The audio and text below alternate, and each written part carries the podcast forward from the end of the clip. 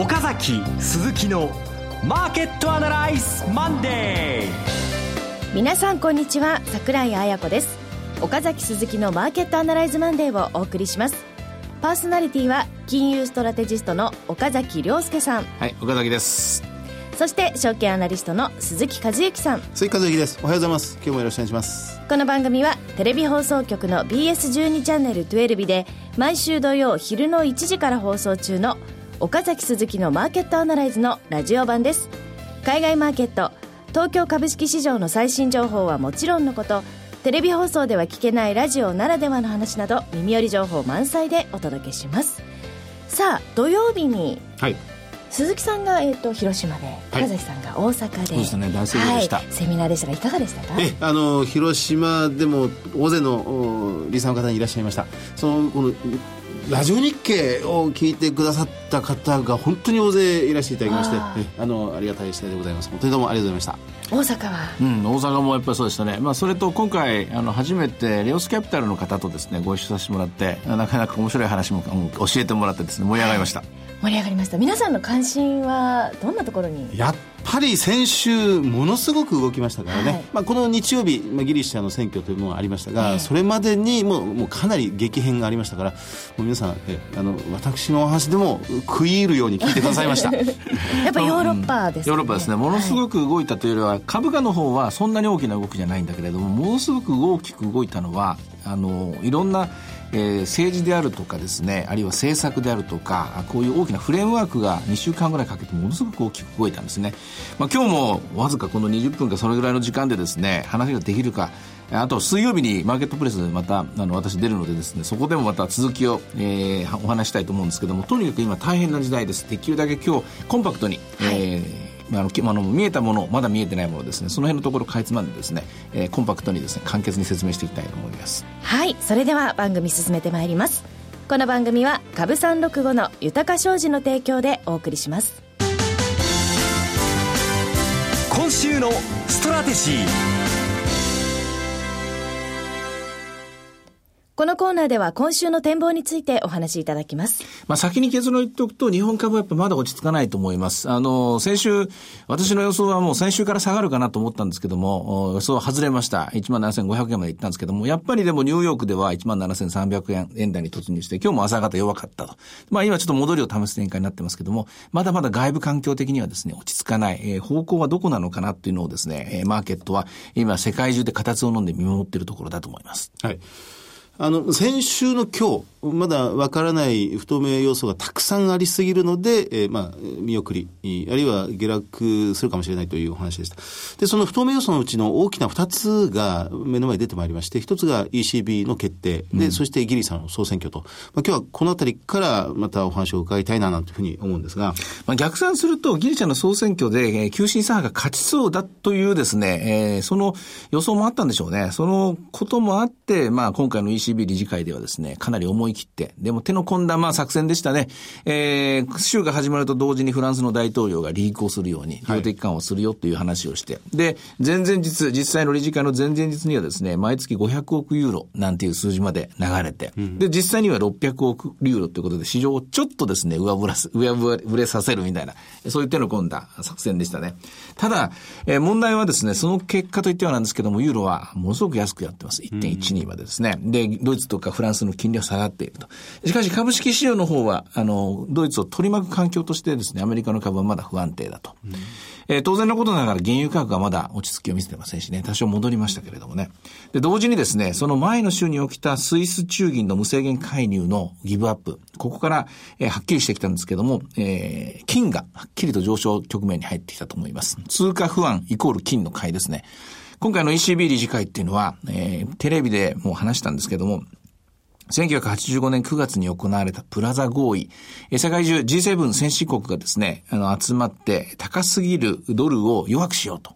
そういう政策を決めたのと同じように、ユーロ加盟国が集まって、ユーロをいかにして下げるかと、ユーロの通貨価値ですよね。これを下げるかという危険な賭けに出たと。で、そのための方策が、アメリカでも行われて、日本でも行われて、一定の成果を見た量的金融緩和。これを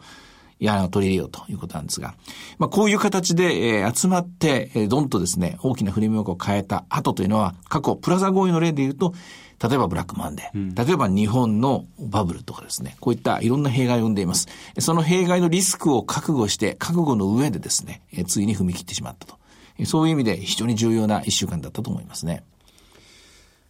いっぺんに出てしまいました。はい。いっぺんに出て、瞬間こう間が空いてしまうぐらいに、この、順番に行こうと思いますが、うん、えー、2番目に金ですね。やっぱり最初に、この、ユーロの ECB の決定そのもの、うん、えー、まあ、今回は1兆1000億ユーロを、えー、少なくとも2016年9月まで、えー、国債を買い続けるという、まあ、アメリカユーロ版の QE、えー、まあ、量的緩和ありますね。すねうん、これが実行されました。これによって、ユーロが今抱えている問題というのは、スカートもマクロ経済的には救われることになるんでしょうか？いや、えー、その場しのぎになると思いますね。はっきり端的に言いましょう。ピンポイントでユーロが抱えている問題っていうのは失業率です。うん、まあ、経済成長が低いせいっていうのもありますけども、はっきり目の前にある問題っていうのは低成長と高失業率、ここですよね。この二つの問題がユーロを下落するだけで果たして金利を低下させるだけで、えー、果たしてこれが解決可能なのかこれは世界中がクエスチョンマークを出していると。ただもちろん他に何もやることができないんだったらそれしかないだろう。これ裏返す我が国でも同じことなんですけどね。おまけにデフロデフレがもう、もうすぐそこに迫ってるっていう状況ですからね。あの、まあ、金融政策というのはいつも限界があるって言われてますよね。うん、えー、箱に紐をつけて引っ張ることはできても押すことはできない。うん、その通りですね、よく言われますから。まあ、しかし、本当にこれしかできないんだったら、バブル、1985年9月の例のプラザ合意、日本が経験したあのドルの通貨価値を切り下げる。という、あの時に起こった日本での資産バブル、株と土地の上昇のようなものが、今回、ユーロ圏、特にドイツを中心に起こりうるということになりそうですか？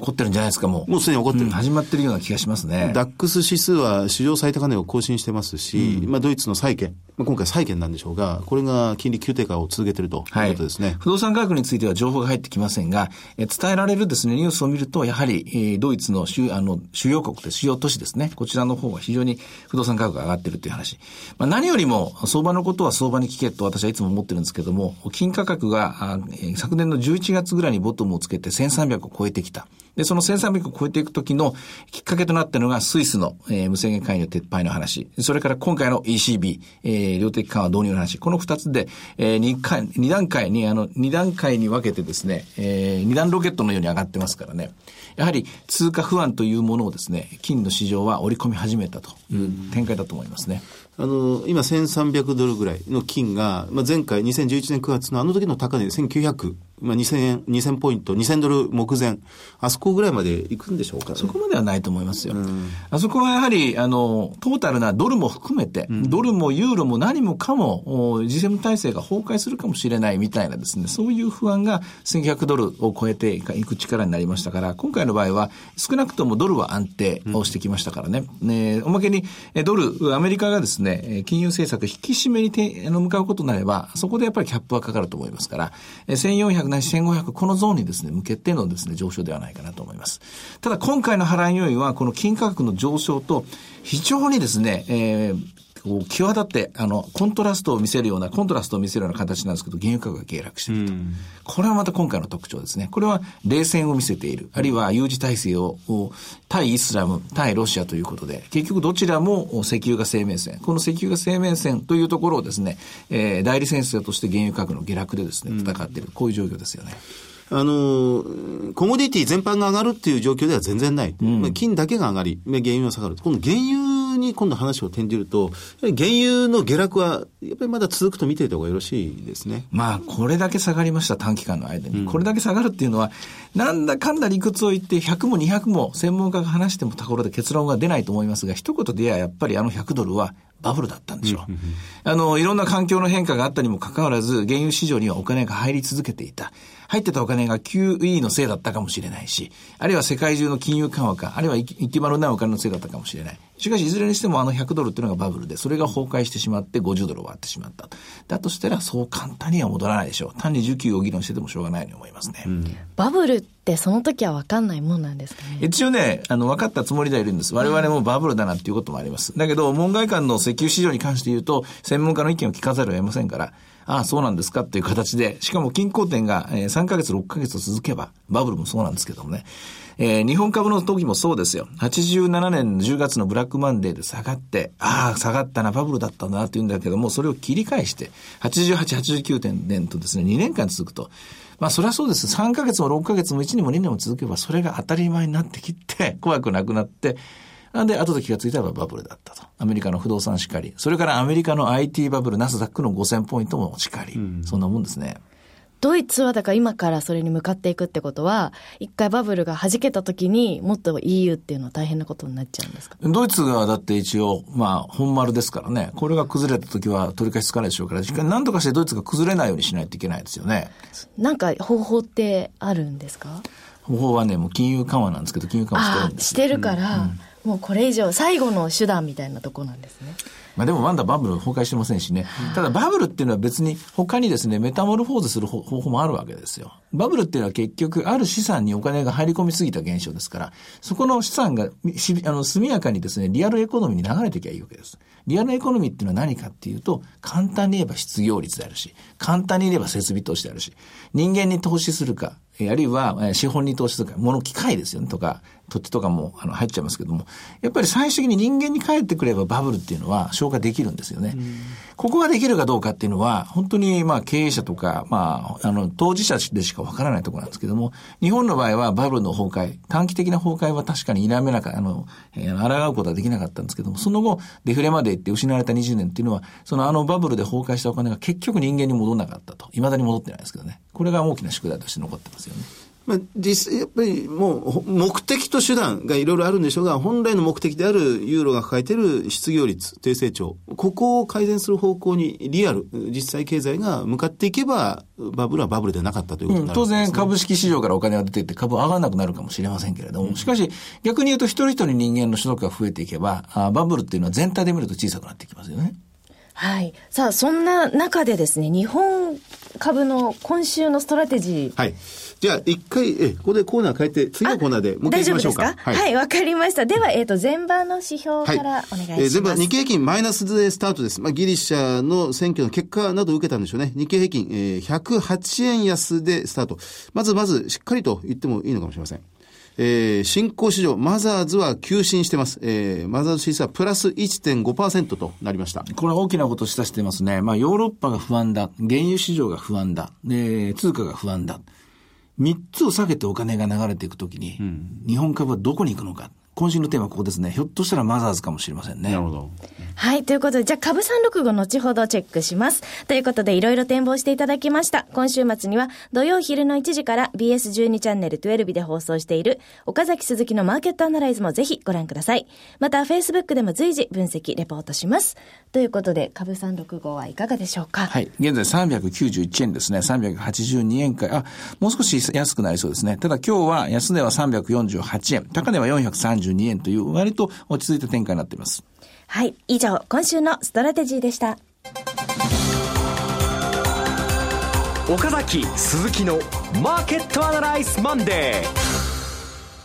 それではここで、株三六五の豊か商事からセミナー情報をお伝えします。えー、こちら二つあります。まずは岡崎さんの登壇セミナー。新宿で豊か商事資産運用セミナー in 新宿が開催されます。2月8日日曜日12時会場、12時30分開演です。当日は第1部に東京金融取引所担当者からクリック株365セミナー、そして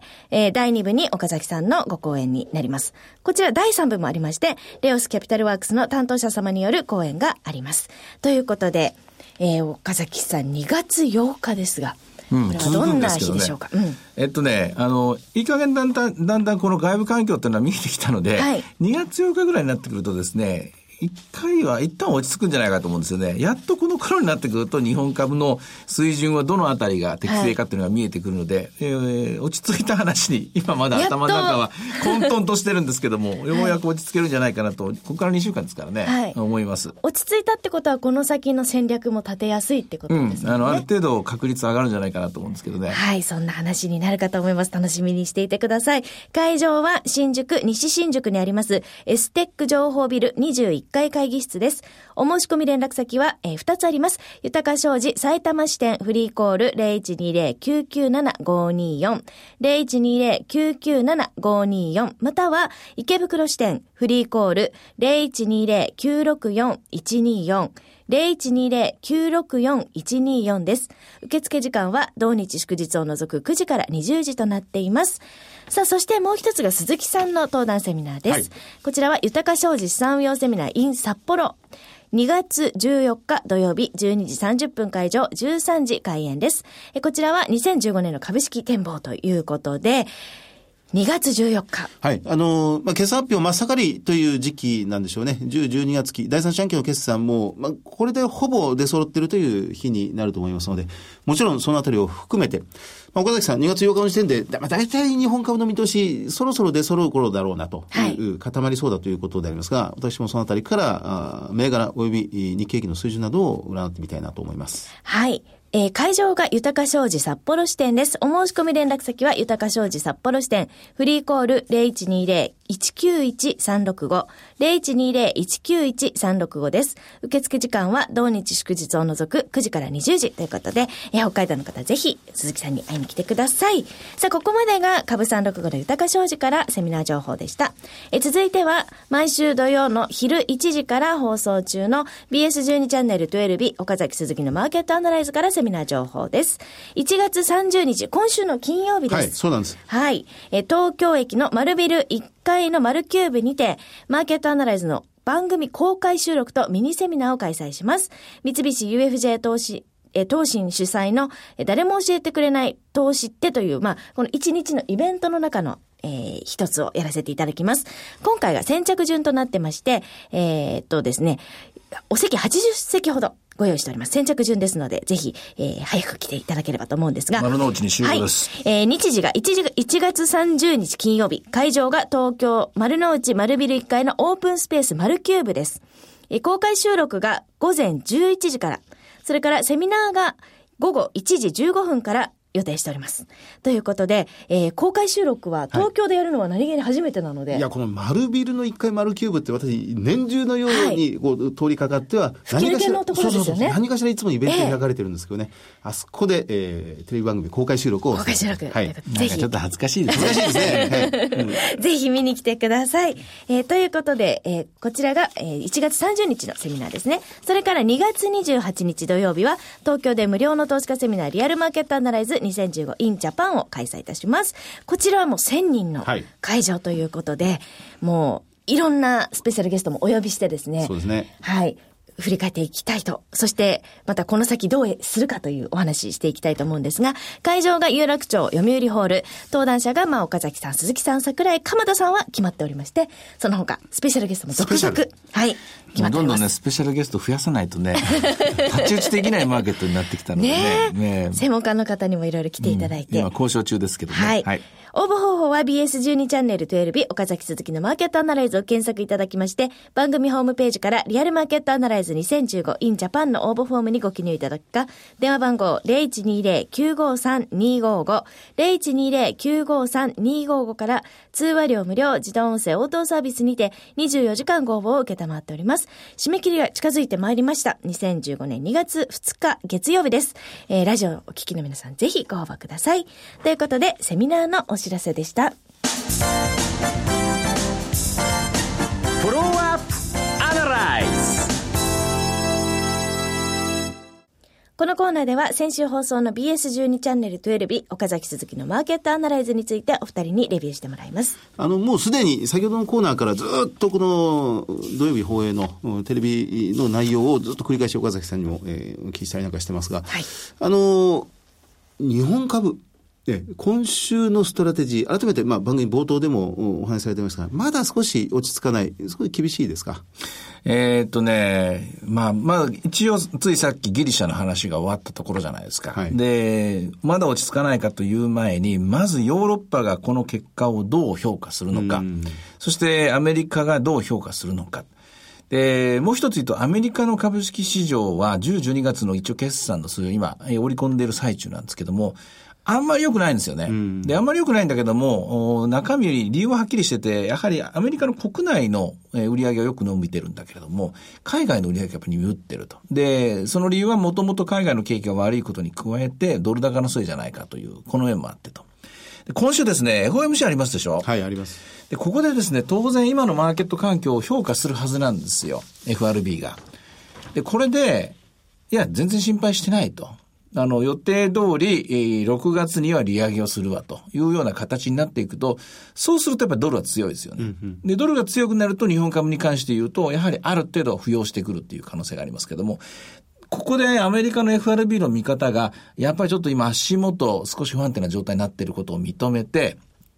で、ひょっとするとこの金融引き締めのスケジュールが後ずれするようなことになると、はしごを外されて、今の15円、20円というですね、ドル円レンジが少し下にずれる可能性もあると思うんですよね。で、ドル円に関して言うと、やっぱり15円切ってくると、ちょっと空白地帯があるんですよ。あの、チャートを見てもらえばわかるんですけども、量的緩和第2弾、質的量的緩和第2弾、バズ型第2弾があってからですね、株式市場の動きと、あの、株、えー為替の動きを比較すると、あの、真空状態上がってるところが10円、15円のところにあるんですよね。はいここに入ってくるとですね、スルッと落っこっちゃう円高のリスクが残ってるんですよね。ここが今週日本株がですね、えーそこにタッチしないでいけるかどうか、これは FOMC 次第だと思いますね。えー、アメリカ現地27、28、えー火曜日、水曜日が FOMC。ですから、水曜日に大体出てくるんですよね。声明が、うんで、日本では木曜日の朝ってことになりますね。ここでドル円が20円方向に向かうか、15円割れの方に向かうかっていう分岐点になる可能性があると思いますね。あの、まあ、決算発表に関して10、12月、アメリカはほぼ終えようとしていますが、えー7、9月が10%以上伸びた、過去最高の伸びを記録した、トムソン・ロイターの500社の調べでは。で、えー10、12月からはこれ4%ぐらいまで伸び率がダウンするという、まあ、伸びてることは伸びてるんですけどね。まあ、株価は変化率を重視しますんで、やっぱり鈍化してるというところが少し頭を押さえるかもしれませんけどね。それとね、地銀株がやっぱり弱いんですよ。アメリカのええ銀行の、メガもそうなんですけども、地銀株が弱くて、この地銀株が弱いのが、やっぱり今回足元でですね、忍び寄っている、原油価格急落の影響ですね。これを受けてるんじゃないかという、そういう憶測が今飛び交ってますね。なるほど。まあ、そのあたりも、うんアメリカのクレジットリスクはどこにあるのかというのは、土曜日のテレビでもお伝えしましたが、アメリカの地銀にそのあたりが凝縮されている可能性がある。今回の株式の決算では、株価の動き的にはそこが、えー注目されましたね。なるほど。あと日本株だと30日の金曜日にですね、12月の家計調査とか、鉱工業生産とかが出てくるんでねれはやっぱ影響は？ええ、マクロ経済の統計が、えまあ盛んに言われてます、まだら模様なんですよね。良いものはある程度良くなってきてるんですが、やっぱり、まあ、家計及び消費関連の数字というものが非常に弱いものが相次いでいるというところです。で、鉱工業生産室がい本当に12月にリバウンドしてくれるのかというのをみんなやきもきして見てますよね。この数字予想通りもうプラスの方向に行ってくれればいいんですけど、プラス2%ぐらいでしたかね。見てましたけども。果たしてね、生産戻ってるかどうか、これも気になりますね。じゃあ今週はちょっとあんまり動くっていうよりは様子見この辺見るっていう感じ大きな山、ECB とギリシャ選挙を終えたばかりの、その海外の反応というものが日本株にどう反応するか、まあ見てばっかりなんですけど、その反応やはり見極めるっていう一週間になりそうですか？そのくせに企業業績いいんですよね。そうなんですよ。で今週からどんどんどんどん来ます。おそらく最高益更新してきますよね。はい。岡崎鈴木のマーケットアナライズマンデーそろそろお別れの時間です。ここまでのお話は？岡崎亮介と。鈴木和之と。そして桜井彩子でお送りしました。それでは今日はこの辺りで失礼いたします。さよなら。この番組は株三六五の豊か商事の提供でお送りしました